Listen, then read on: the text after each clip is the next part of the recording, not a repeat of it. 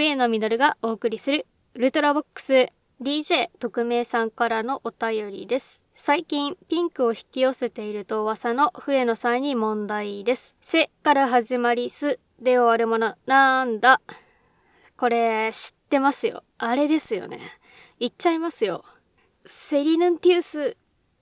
あの、走れメロスに出てくるメロスの竹馬の友ですね。あれ違います？違うかな？えっと、そしたら、えっと、あれか。はいはい。あれね。あれですよね。ちょうど先週。先週ね、まさにあったんですよ。それはね、一晩中大変でしたね。設計ミスね。設計ミスはね、あの、リリース前に気づきたかったですね。はい。DJ 特命さん、これで勘弁してください。笛野に、あの、面白さを求めるなら、もうちょっとね、マシな絡み方をしてほしかったなと思いますね。はい、えー、気を取り直して、続いてのお便り。ベラさん、マスボンさんからのお便りです。中野くんの元バイト先のだし巻き卵、気になる。というお便りでした。第77回受けたからもう一回言いますねでお話ししたあの、だし巻き卵がめちゃくちゃに美味しいお店のことですね。中野くんのお店、ここで教えてもいいんですけど、万が一、笛野の影響力が思った以上にあって、店に人が押しかけるとちょっと良くないなと思ったので、個別に DM でお知らせします。あの、初めて行ってからもう何年も経ってますけど、ここ最近が特に人手不足で、オーダーしてからね、結構時間が経ってしまうことがたびたびあるんですよね。で、その伝説のだし巻き卵は店長しか作れなくって、最初にね、オーダーしても1時間かかるんじゃないかなって覚悟しておいた方が良いです。まあ、っていうのもあって、ちょっとね、手放しにお店を紹介しづらいというところなんですよね。あとね、ちょっと言いづらいんだけど、店長の忙しさとだし巻き卵の美味しさが比例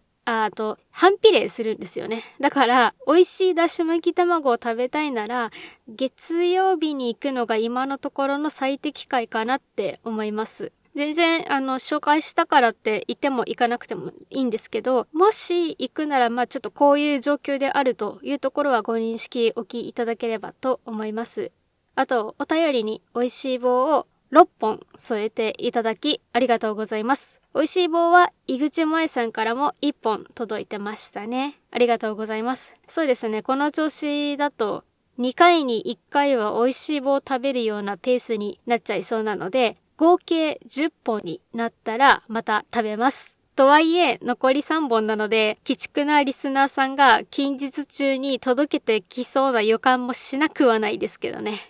はい。どんどんお便りを紹介していきます。タスクなりさんからのお便りです。G-SHOCK のホワイトを先取りした時代の先端を行く笛野さんが言うのであれば、おそらくクリぼっちがかっこいい、社会や経済に流されないスタイルが当たり前になる世界も来るのかなと思わされました。カップルたちを見ながら流されていない自分に酔いしれていきたい。わら、失礼しました。というお便りでした。ありがとうございます。これは前回のクリぼっち上等だぜっていう収録に関するお便りですよね。あのね、笛のくらいになるとね、カップル見ても何も思わないです。よくさ、カップル見て、あの、リア充爆発しろみたいなことを言う人がいるじゃないですか。あれよくわからないんですよね。自分に関係のない人たちが幸せで何が嫌なんですかね。クリスマスなのに彼氏、彼女と一緒にいられないっていうことに焦りや苛立ち、孤独感を覚えるのであれば、よほど形式にとらわれていると思った方がいいんじゃないかなって、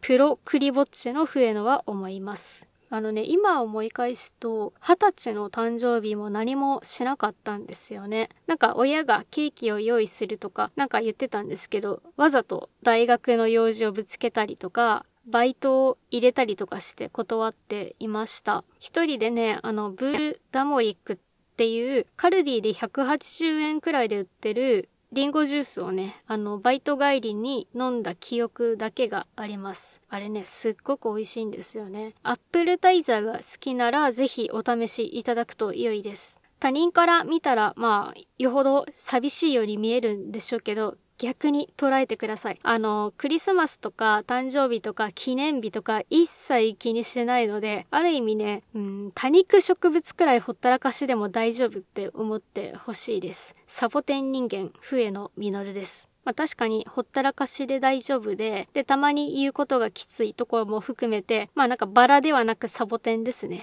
なんか言えて妙だなと思いました。ほったらかしでも大丈夫だけど、ちゃんと面倒を見れば花が咲くところとかもなんかいかにもですよね。感動的な非日常より静かなる日常を愛する人、笛野実です。社会人になった時にポジションとか人事評価を度外視してお世話してくれる人ってたまにいるんですよ。直属の上司でもなければ同じ部署でもない人にさあの仕事の基本を教えてもらったりとかしてでそのおかげで今があるって実感しているんですよね。いきなりなんでそういう話をしたかというと個人的な話なんですが転職するかフリーランスで独立するかで悩んでいた時期に相談に乗ってもらっていた先輩が今年に亡くなられてしまったんですね女性の方であの一回り以上年上の方なんですけどそれでもね亡くなるにはちょっと若すぎたかなっていうご年齢の方でした。その先輩のおかげもあって、フリーランスで仕事もできたし、転職もできたんですね。もしね、笛野のキャリアをサボテンの花と捉えるならば、先輩のおかげで開花したと言って過言ではないと思うんです。フリーランスの商談が成立したところまでは報告できていたんですけど、転職できたところまで報告できないまま亡くなられてしまって、それがとにかく悔やまれるのですね。で、何が言いたいかっていうと、今年を振り返った時に一番思うことが、会いたい人には会えるうちに会っておこう。お礼できる時にお礼しようということなんです。コロナで難しいけど、オンラインだってていいしさ、お礼だってちょっと味気ないけど、オンラインのギフト券だってよくて、いろいろやりようはあるじゃないですか。もう一つはね、これまでもずっと実践はしてきたけど、自分が陰ながら支えてもらったように、私自身もあまり評価とか組織を気にせず困っている人には手を差し伸べられる人であり続けようということです。あの、私、新卒の会社で未経験でエンジニアになったって以前に話したと思うんですけど、その後ね、エンジニア未経験の学生はもう取りませんっていう方針になったって聞いて、あ、なんかよほど自分が役に立たないっていう評価なんだなって寂しい思いをしたんですよね。だけどさ、逆に不思議だなって思うのが、営業部とかに配属された新人が、配属初日から商談とかって行かないじゃないですか。ロープレとかやってさ、どう商品を売り込めるかとか、いろいろなお作法とかを教えてもらうわけでしょ？それがエンジニアだと、はい、これが PC で、これが開発環境構築手順、まあ、Git アカウント作ったから、あとはよろしく、みたいな感じになるの。なんでかなって不思議なんですよ。もし過去に戻れるなら、いろいろコマンドを試したっていう体で、うっかり本番のデータベースを吹っ飛ばしてやりたいですよね。あの、もちろんバックアップは取りますけど。なんかね、それくらいエンジニアは新人に委ねすぎているっていうのを思ったんですね。そもそも学生の経験、未経験って何よって話なんです。プログラミングだけかけてもユニックスコマンド打てなきゃダメだし、サーバーの概念を理解しないとダメだし、何をもって経験があるとしているのかもちょっとよくわからないんですよね。まあちょっとそんな中気まぐれに採用ポリシーが変わったのか、未経験の新卒がエンジニアとして入社してきまして、で、他のエンジニアの経験のある新卒に置いてけぼりを食らっていたみたいなんですね。で、ちょっとヒアリングをしてみたら、全然 MVC モデルとかもわからないままなのに、テスト駆動開発でプログラムを書かされていたんですね。どう表現すればいいのかな？あの、基礎を吹っ飛ばして応用をやらされてる感じ？ドリブルすらままならない人が突然スカイラブハリケーンの練習をしてる感じですね。いや、あのね、サッカーのルールがわからないレベルですね。だから何のためにスカイラブハリケーンが必要なのかもわからないみたいな状況です。で、私自身が入社した時にこう教えてもらえたらよかったのにな、みたいなことを一から教えていて、まあ、完全にボランティアなんですけど、でも自分が辿った茨の道をまた歩かせるほどバカバカしいことはないじゃないですか。きっとそうやって自分より若い人にスマートに力をつけてほしいっていう思いで先輩方もいろいろ教えてくださっていたんだろうなって思ったんです。久しぶりにこの間、その後輩とオンラインで通話をしたんですけど、なんと左手の薬指に